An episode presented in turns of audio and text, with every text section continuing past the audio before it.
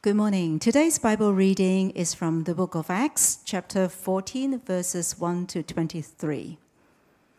In Iconium, they entered the Jewish synagogue, as usual, and spoke in a way that a great number of both Jews and Greeks believed. But the unbelieving Jews stirred up the Gentiles and poisoned their minds against the brothers.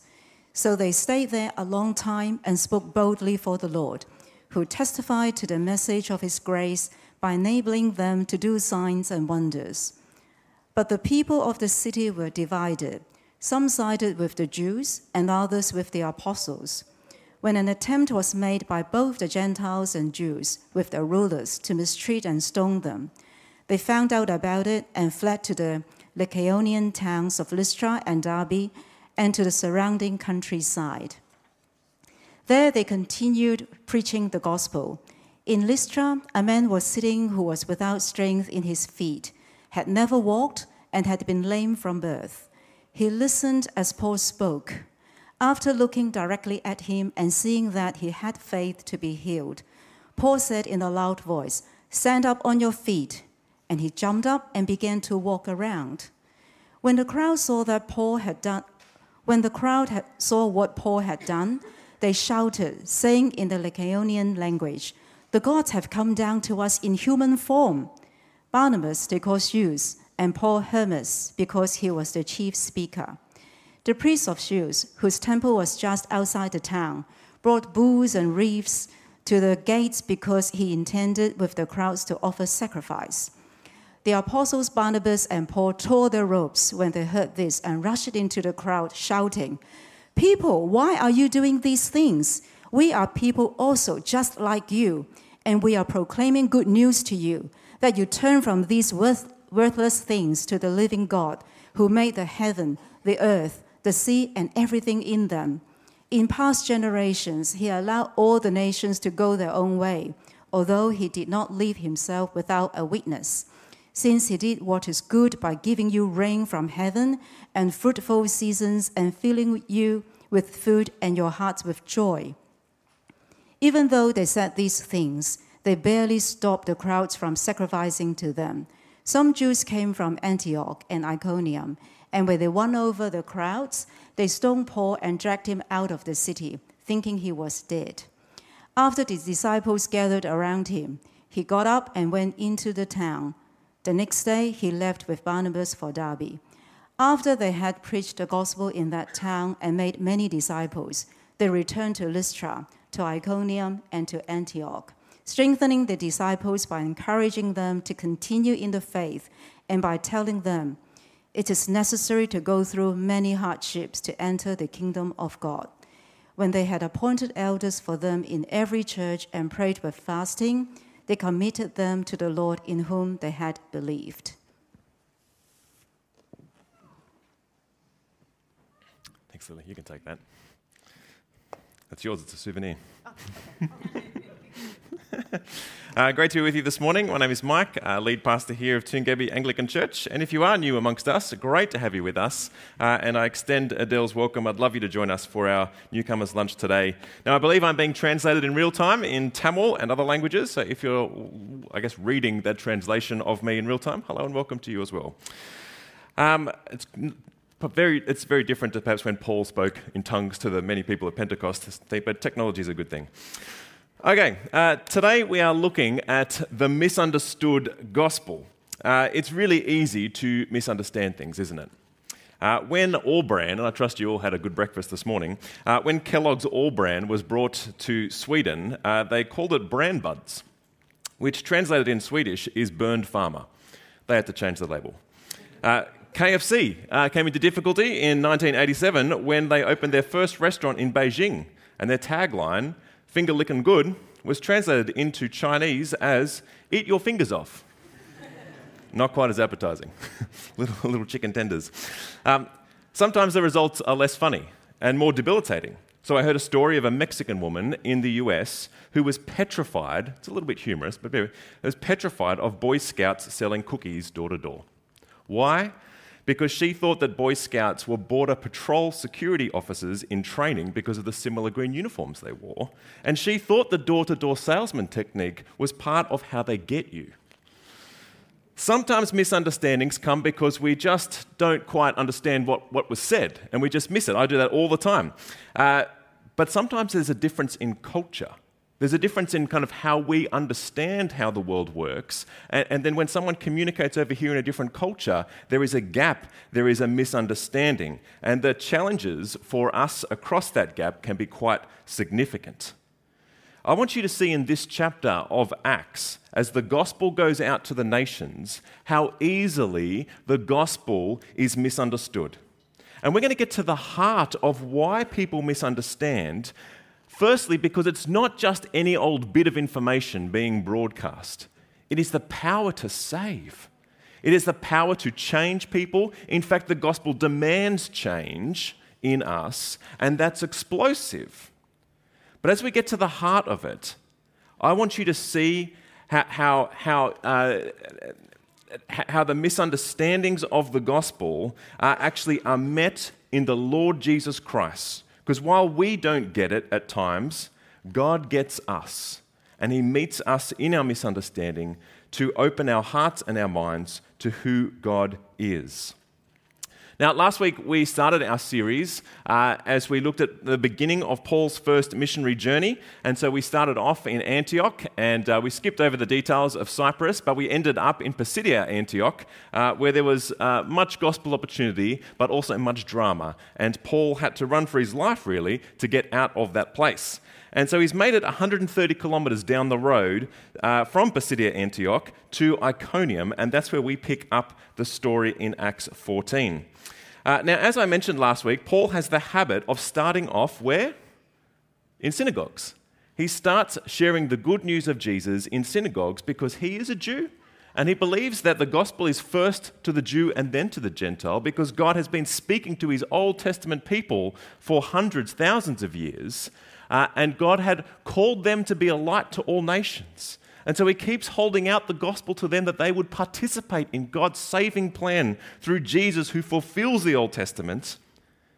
But so often, time and time again, they continue to disbelieve. And so the gospel goes out to the Gentiles. We see it again and again when Paul starts in the synagogue. Often there is much sort of explosive action, and then it flows out to the Gentiles from there. But as we as we begin this first part, and I've really broken it up into the two sort of you know parts of the two different towns that Paul finds himself in and things that happen in those towns, I want us to see what why people are misunderstanding the gospel, and I want you to see how Paul responds, that we might be encouraged to be more like Paul, as like Paul we look to Jesus. And so we pick up the story here in verse two. As, uh, as Paul shares the good news of Jesus in the synagogue, a number of Jews and Gent- Greeks believe, but the unbelieving Jews stirred up the Gentiles and poisoned their minds against the brothers. Why is it that people are misunderstanding the gospel? Why is this agenda running to stir up a misunderstanding, to poison the minds of people? Well, there's all kinds of reasons why the gospel is misunderstood and even offensive. Firstly, Jesus' glory was shown through serving the lowly and ultimately dying on the cross. He, his crown of thorns would be a symbol of His kingship. It was ludicrous to the powers of the world that this is how the glory of God would be revealed. Even the disciples misunderstood this until His resurrection, until the Spirit of God opened up their hearts and their minds. Now, at the heart of the gospel is Jesus calling each and every one of us to die to our old selves and to live for Jesus and find life in Him. And we don't like letting go of our lives and handing over control to Jesus, to trust Him that much. And so, of course, there's going to be misunderstanding. Because, of course, there's going to be offense. But this is especially true for God's Old Testament people, the Jewish people, because the gospel represented big change for them, especially the leaders. No longer would being part of God's people simply be through national identity, but salvation would be by faith to all who hear the good news of Jesus.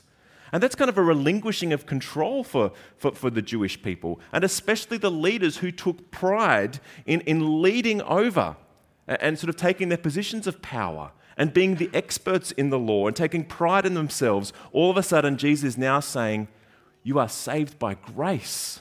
In fact, it's always been by grace, and you've misunderstood it. It's both offensive and it causes great change. And we're not good with change, are we? And so the gospel is continually misunderstood and even offensive. And so the Jewish leaders particularly actively disbelieved and stirred up the Gentiles and poisoned their minds against the brothers. And so Paul ran away to the next town. No, he didn't. Verse three. So they stayed there a long time and spoke boldly for the Lord. There is, there is a discernment, isn't there? A kind of a decision, a wisdom that Paul has to constantly practice, that we have to constantly practice, of how to respond to the shifting sands of culture. You know, as Paul begins to face another threat, as the crowd is stirred up, he would have had to decide whether he flees to the next town or whether to stay. In this case, we read, so they stayed there a long time and spoke boldly for the Lord, who testified to the message of his grace. Now, there's a lot of people to hold the good news of Jesus out to. And as Paul would have looked to the world around him, as he considered the opportunities and the threats before him, it's quite a, a kind of thing to work through and resolve as to whether he stays or whether he flees. But what we see in Paul's perseverance is how he constantly, even whether which way he decides, how he keeps living for Jesus, how he does not fear the crowds, and how he's resolved to trust Jesus through all things because Jesus has died and risen again. And as he writes in Romans eight, therefore we are more than conquerors. He is not worried about the things of this world, but he is constantly seeking to make the most of every opportunity to hold out Jesus. And so he is resolved, in this case, to stay. There is, of course, a version of being resolved that is stubborn, pig-headed, a war of wills. We might be able to think of uh, people. People might be thinking of you uh, as, as we think of, you know, people that are like this. But we see throughout Paul's ministry a, a humility and, and a readiness to suffer. A humility and a readiness to suffer as Paul keeps listening to the Spirit's leading. I think both of these things are absent in our world. A true humility that thinks less of ourselves and more about others, and a readiness to suffer. Suffer is kind of the thing that we all are sort of fleeing from, and yet we see both of these things in Paul. And for the sake of, as we read in verse four, those that sided with the apostles, Paul labored so that they might know Jesus. Now, will we be marked with such a passion and such gospel attributes? Humility, a readiness to suffer. I think God's people are called to even lose well, because we know that the, that the powers of the world that so easily threaten us are nothing before the victory of the Lord Jesus.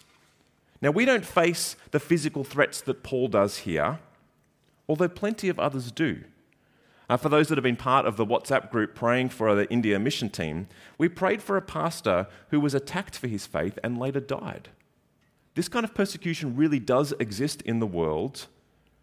But the threats that we have here in Western society, in Sydney, in twenty twenty-four, they're more about, you know, losing social standing or, or, or losing even good things that we have like S R E or, or religious protections.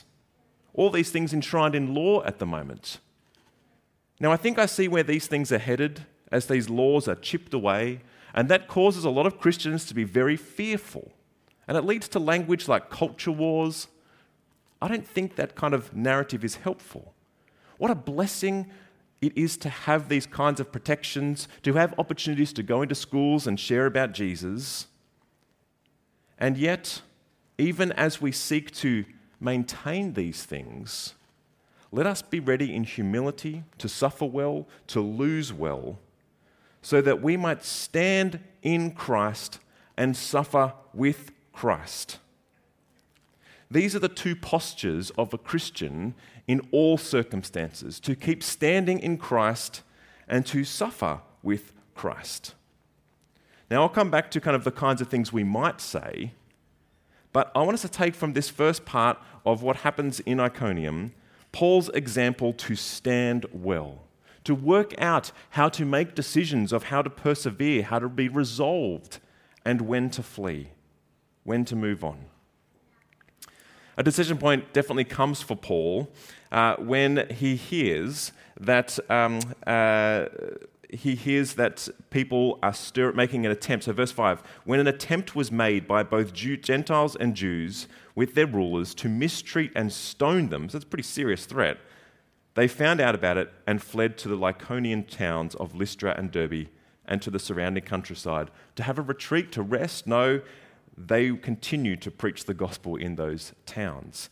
He is always standing in Christ and ready to suffer with Christ. His decision to flee comes not just for his own skin's sake, but for the sake of the gospel.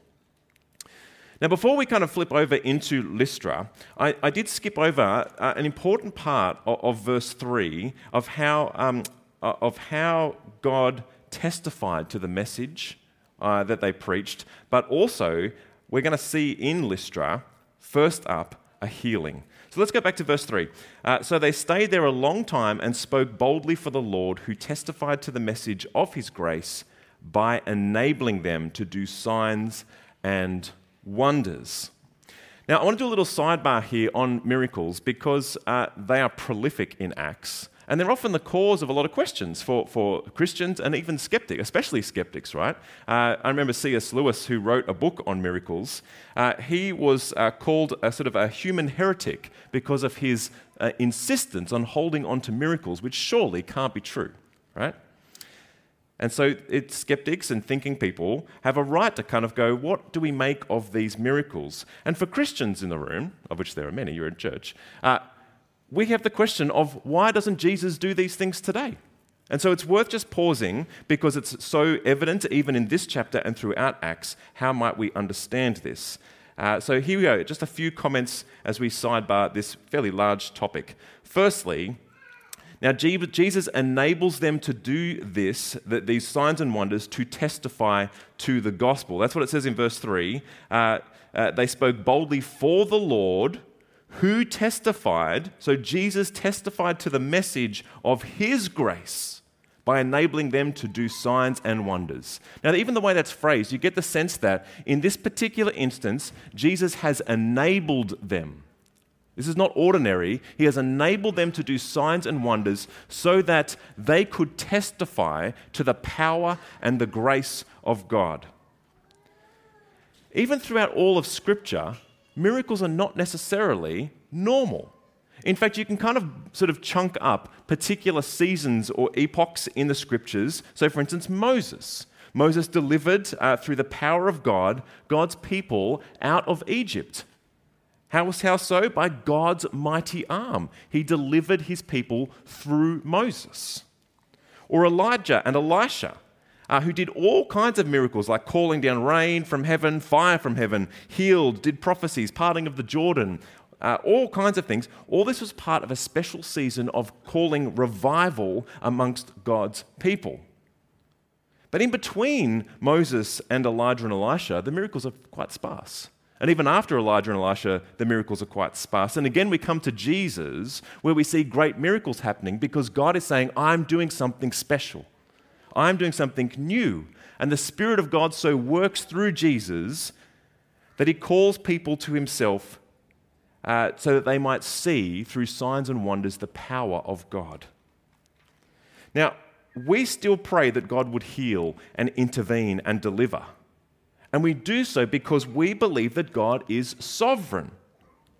We also pray that God would work through the established order of the world because God is sovereign even over that, especially over that, because he is an ordered God who created this world in an orderly way. So when someone is sick, we might pray that God would work through doctors. That's not a cop-out. That's us saying, God, you are sovereign over everything that's happened. Now, God, we'd love you to miraculously heal this person, and we believe you can. But we know that all things are part of your will, and we ask you to work through it according to your mercy and as we ask you to, to do these things. But the one thing I want you to notice in this text is that miracles are no substitute for the gospel.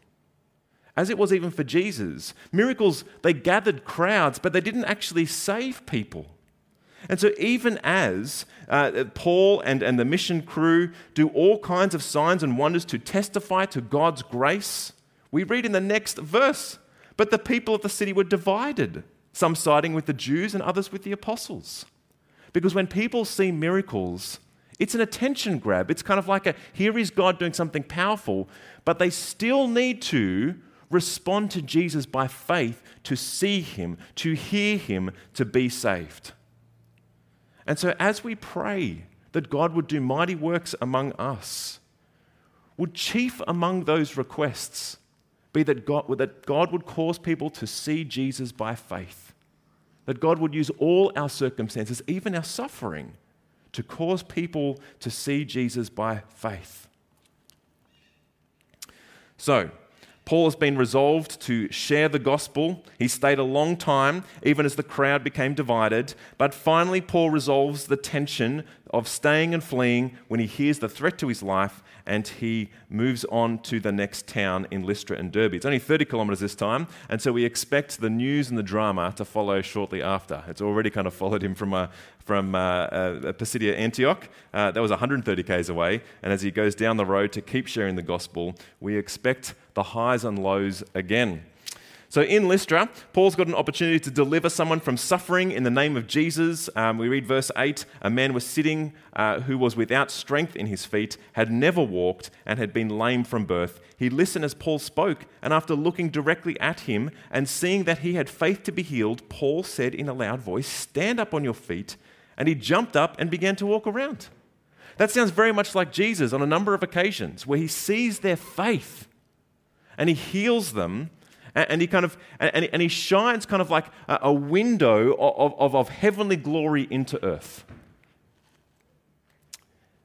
This lame man who will one day ultimately, like all of us, be perfected in glory when we are raised with Jesus, gets an opportunity to sample that right here, right now. And uh, as Paul sees his faith, heals him, and uh, and and he, he jumps up and he begins walking around. But as that happens, the crowds, as is normally the case with miracles, saw this, they shouted, saying in the Lycaonian language, "The gods have come down in human form," misunderstanding the gospel. They see power, they see signs and wonders, and they jump to conclusions because of their culture, because of their worldview. I mean, there's a half-truth in it, that, the, that God really has come down, but this is not what they think. And, and as we read, uh, Barnabas, uh, sorry, sorry, there we go, uh, verse eleven, the gods have come down to us in human form. Barnabas they called Zeus and Paul Hermes uh, because he was the chief speaker, the priest of Zeus, the great Greek god, whose temple was just outside the town, brought bulls and wreaths to the gates because he intended to, with the crowds, to offer sacrifices. Even the priest of Zeus has misunderstood who Zeus is and calls this guy Zeus. That's not Zeus. That's Paul and Barnabas. They are messengers of the gospel, the one true God. Now, this creates quite a dilemma for Paul and Barnabas, no doubt quite a fanfare, and I wonder if for a moment they would have been tempted to kind of lap up the kind of the crowd and, and the being the center of attention, even if for the sake of kind of using that as a platform to share the gospel. But they know that they can't share the gospel of the one true God made known to us in Jesus if the crowd is going to call them gods. That's a misunderstanding too far. And so Paul, he, he, he rips his robes. He, he's in such protest.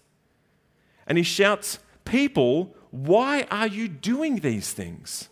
We are people also just like you." Now, as Paul does use his opportunity to, to deliver a speech to the people, he makes it very clear that, first of all, he is no one special in the sense that he is a human just like everyone else. Yes, he's an apostle commissioned by the Lord Jesus Christ himself. And yet he wants to, in all humility, to say, "I am just a person like you." We are here proclaiming the gospel. So he makes his purpose known. We are here to tell you about the gods that you long to worship in the one true God, Jesus Christ. The good news of Jesus, that's what the gospel means. And that you would turn from these worthless things to the living God. And so here comes the kind of barb. When we, when mis, when we think of misunderstandings and disbelief, often that's because there is a barb, there is a challenge to us, and here it is. Paul is calling them to repentance, that they would turn away from, from, from their way, uh, from, from you know, essentially worthless things, Paul judges, that they would turn to the living God, the one who made all things. And so often through Acts and throughout the, the, the Bible, we see stories of, of idols carved out of wood or stone or people worshipping. And, and so often Paul will say, uh, you know, why would you worship a mute statue? There is no power here. Turn to the, the living God who has made all things. This is what he says in verse sixteen. In past generations, he allowed all the nations to go their own way, although he did not leave himself without a witness, since he did what is good by giving you rain from heaven and fruitful seasons and filling you with food and your hearts with joy. A couple of things to note about this. Notice how he doesn't really give a gospel outline. He's not giving two ways to live ultimately here. He, he, he's actually just saying, look, this might be the first time you are hearing about Jesus. And in the past, uh, God has overlooked, as it says in the N I V, God has overlooked your ignorance. What does that mean? Does it mean that kind of God is, is not going to judge people before Jesus who haven't heard of Jesus, or, or, or kind of God's just going to overlook all that stuff? No. He, he's saying uh, God has not called you out on your sin yet.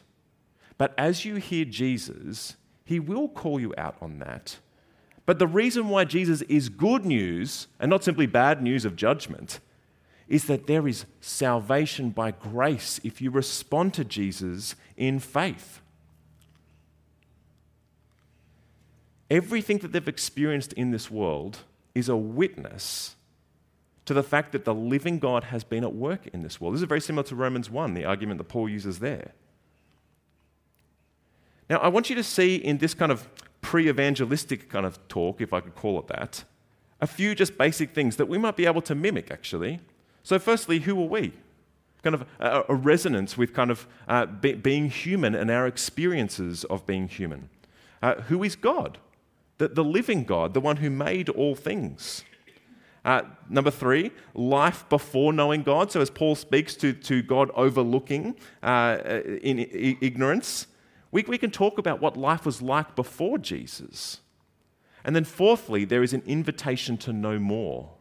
Now, just between those four headings, we can kind of give a short kind of pre-evangelistic, kind of gospel-focused sort of talk of sorts. That could be thirty seconds. It could be mixed into conversation. Who are we? Who is God? Life before knowing God, and an invitation to know more. Uh, living in the world and holding out Jesus in our words and actions will constantly be prone to misunderstanding.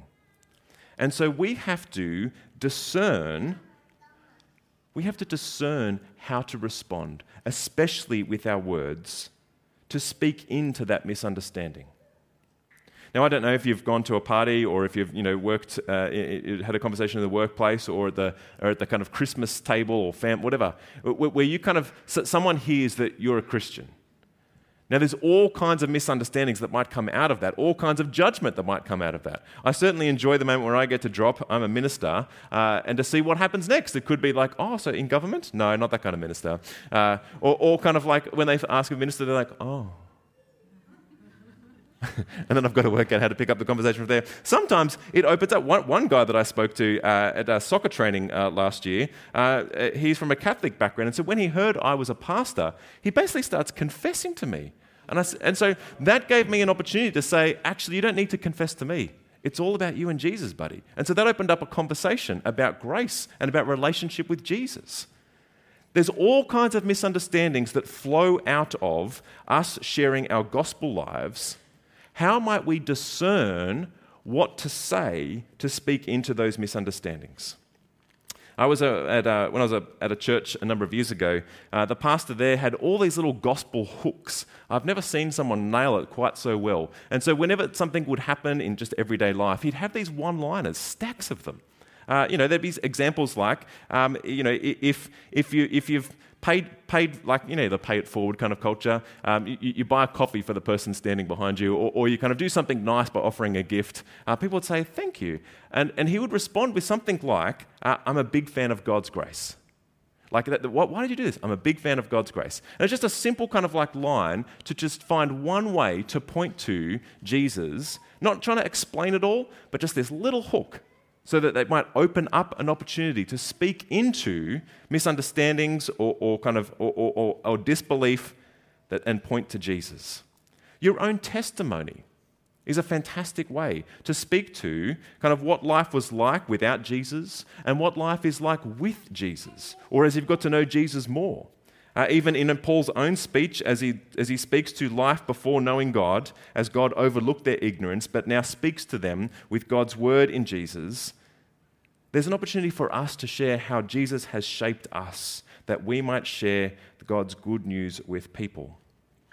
Now, that's a pretty epic opportunity for Paul, right? With all this fanfare going on around, uh, with, with kind of, uh, you know, all these people thinking they're a god, and then him having the opportunity to actually point them to the living God, you could imagine being on such a high. What an opportunity for Paul to be able to share the good news of people who might not have ever heard about Jesus. What a privilege. What an opportunity. But what happens next? Whew. Well, even though they said these things, verse eighteen, they barely stopped the crowds from sacrificing to them. So the misunderstanding is still pretty rife, but, but you know, he's getting somewhere. But then verse nineteen, some Jews came from Antioch and Iconium, so here's the kind of drama catching up with him, and when they won the crowds over, they stoned Paul and dragged him out of the city thinking he was dead. Oh my goodness. In one verse, he's gone from the high of being treated like a god to the next verse, he is stoned, which is this like sickening way to torture people, even kill people, so much so that, that they, they think he's dead and they leave him outside the city.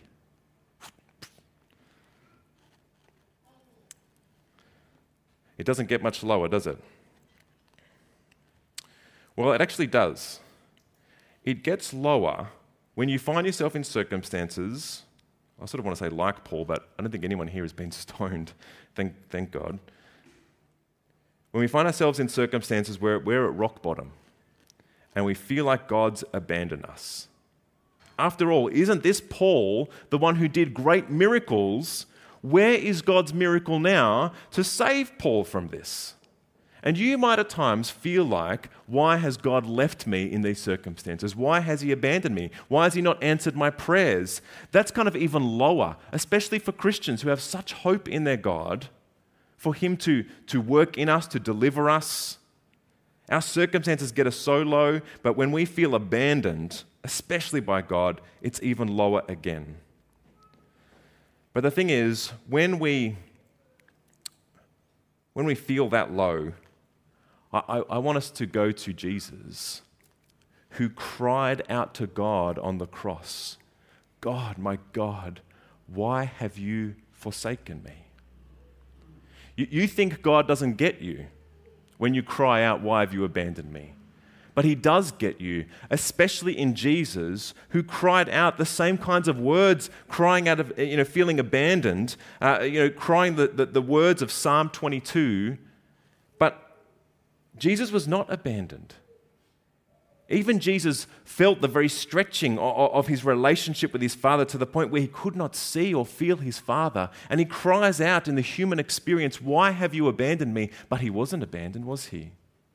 Because God heard his prayer and raised him up three days later. And so when we feel at rock bottom, like God has abandoned us, I want you to go to Jesus and see that God has not abandoned you, that he will raise you up, and quite possibly not in the ways that you expect. The disciples didn't even expect Jesus to be raised from the dead. But know this for sure, that just as Jesus has been raised from the dead, you will ultimately be raised with him in glory. How God works through you now for his glory, we leave to God, and that is deeply uncomfortable. And yet I want you to be resolved like Paul. I want you to be ready to, to suffer with Christ like Paul, so that in all things God might be glorified and that people might hear the good news of Jesus. Now, this is challenging. As we look to Paul's example and as we look to our own lives, you know, we see Paul's highs and lows. They're super epic throughout Acts. Uh, our, our highs and lows are a bit more like this. And, and our highs and lows are not typically governed by whether people are chasing us around with rocks to stone us. Our highs and lows are kind of based on work stress or kind of mortgage stress or kind of getting a promotion or kind of kids did something well at school or kind of, you know, there's all kinds of, I want us to see beyond the circumstantial stresses that so easily cause us to fret, that we might see with gospel eyes the bigger opportunities, the reason to persevere through all things, the trust that God will actually work through all things. Let us not slip into the temptation to just try and smooth out the waves. But as we look to Paul, who ultimately looked to Christ, let us do all things for Jesus, and even as we do so, it might amplify the highs and lows. But let us keep walking with Christ. For in him is life. Without him, there is no life. And yet by grace we are saved. Let us not misunderstand the gospel, what God is doing in us, so that we might be able to speak into other people's misunderstandings and proclaim Jesus. Let me pray. Father, thank you for Paul's example. Thank you for the way that he persevered, was resolved to stand, discerned what to say. Father, there are all kinds of reasons that we fret, are fearful, back away. But Father, encourage us this morning to stand firm in Jesus, to listen to the leading of your Spirit, and in whatever happens and wherever we go, to hold out Jesus in our life, our actions, and our words, so that more people might come to know of your saving grace. Amen.